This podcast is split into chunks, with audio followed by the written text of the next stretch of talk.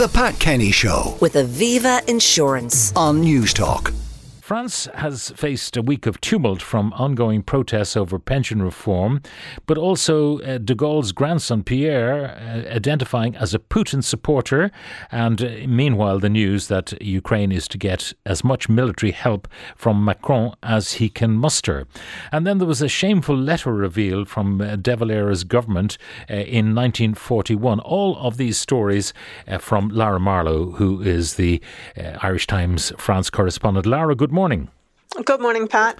We'll come to De Valera's uh, shameful letter, well, his government's shameful letter, in a little while. Uh, you'll be writing about this in the Irish Times tomorrow.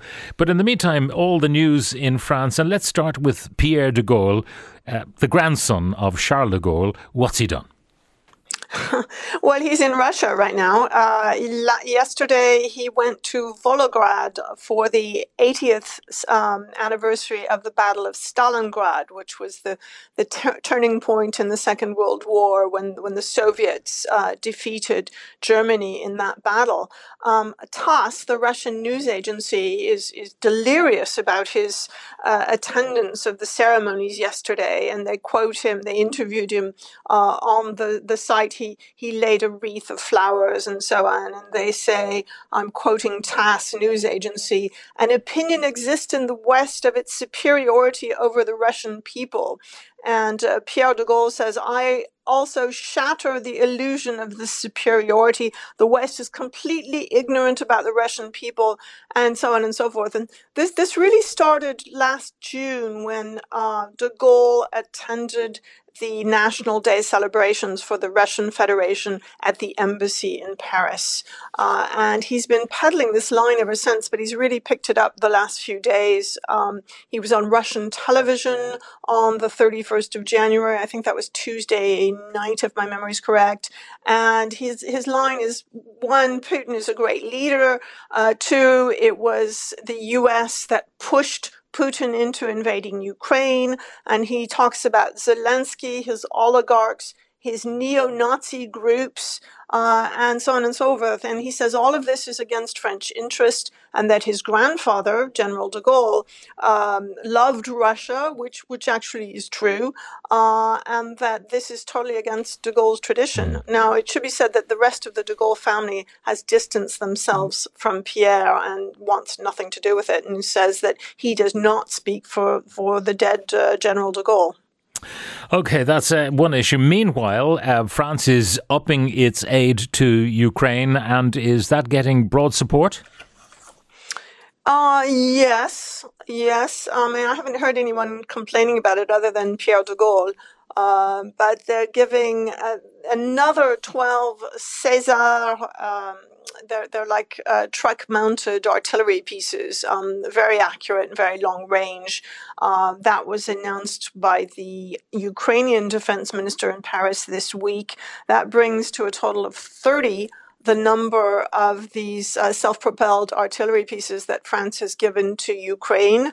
Uh, they also are willing, talking about giving uh, Leclerc main battle tanks. Um, after the, the British Challengers and the US Abrams and the German Leopard 2s. And unlike uh, the US and Germany, France is considering sending fighter aircraft as well. Um, so it looks like Macron is pretty committed for the, for the long run. Meantime, he faces tumult on the streets over his pension plans. Uh, that's right. We saw the second National Day of Action on Tuesday. Uh, there are two more coming up, one next Wednesday and another the following Saturday. Um, the worrying thing for Macron is that support for these protests is increasing uh, with each successive march demonstration, uh, the strikes, and he's getting a little bit worried about getting this reform through Parliament. Uh, he does not want to have to pass it by decree because it would it could precipitate something like the Gilets jaunes revolt, or it will certainly uh, discredit him as a as a democratic leader. Um, so there's a lot of nervousness about that. Um, the the two points on which the reform is being most criticized is that it's apparently more disadvantageous to women than to men uh, because women who till now got credit for time out for maternity leave are going to have to work longer. Uh, and also senior citizens um, the, the government said that it would set up, a, they called it an index to confirm, to make sure that companies kept on people after the age of 55. And what happens in France is a lot of people lose their jobs after 55 because they're expensive and, and less productive. Uh, the government said it would it would try to counter that, but there's no no teeth in the measures, and that's being opposed. There have been 20 more than 20,000 amendments to the law um, filed in the National Assembly, so the de- debates are going to be very long. Now, moving on to uh, the, the, story of uh, a correspondence by telegram uh, about something that was going on in France. And it starts with the friendship of a man called Paul Léon with James Joyce. That's right. Uh, Joyce and Léon met in 1928 in Paris. Um, Léon's brother in law was teaching Russian to Joyce and they became very, very close friends. Um, Joyce went almost every day to the apartment that Paul Léon and his Russian wife, uh, Lucy, they were both Russian Jews, uh, lived in, actually about two blocks away from me in the 7th arrondissement.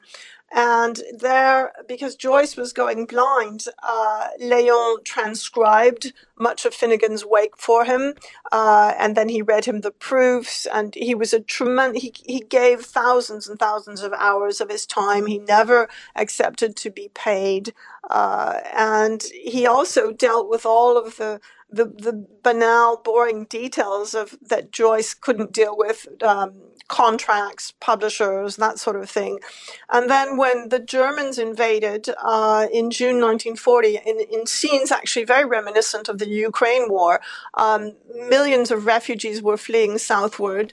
Uh, the Joyces were in central France in the Allier department and uh, the Léons joined them there. So they that that was the last place James Joyce and, and Paul Léon were together.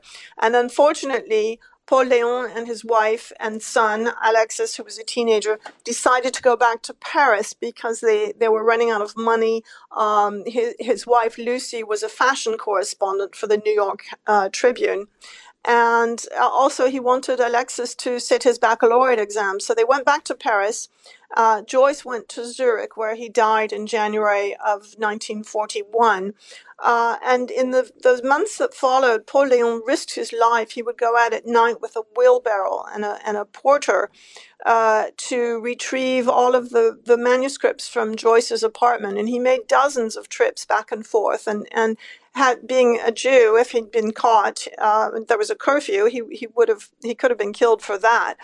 And then the Germans came for him. They came to his apartment, arrested him, uh, put him in the internment camp at Drancy, uh, just outside Paris, and, and later Compiègne. He spent six months in this internment camp in dreadful conditions. He was cold, he was hungry, there were fleas, he was ill, he could barely walk uh, his wife Lucy was sending him packages. And during these six months, he wrote a series of really heartbreaking, beautifully written letters, uh, love letters to Lucy, but also you, you see reading these letters the decline of his health mm. and his morale. And that has just been published in a book by Bloomsbury, which was edited by Luca Crispi from uh, University College Dublin. And the letters were translated by Mary Gallagher, also of University College Dublin.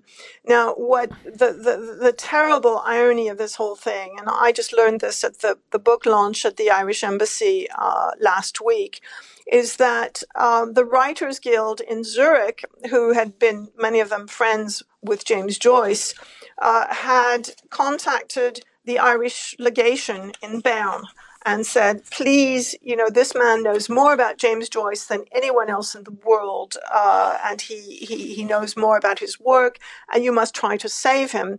And Giorgio Joyce, uh, James Joyce's son, also appealed uh, to the Irish legation and so the ambassador to uh, Bern wrote to Dublin and they wrote to Berlin uh, and said, um, you know, can you can you make an appeal to Hitler's administration to get this guy out of prison camp? They they called him a hostage, and the ambassador in um, Berlin uh, messaged back, um, well, he's not an Irish citizen, and we're, we're afraid that this would this would harm our good relations with the German government.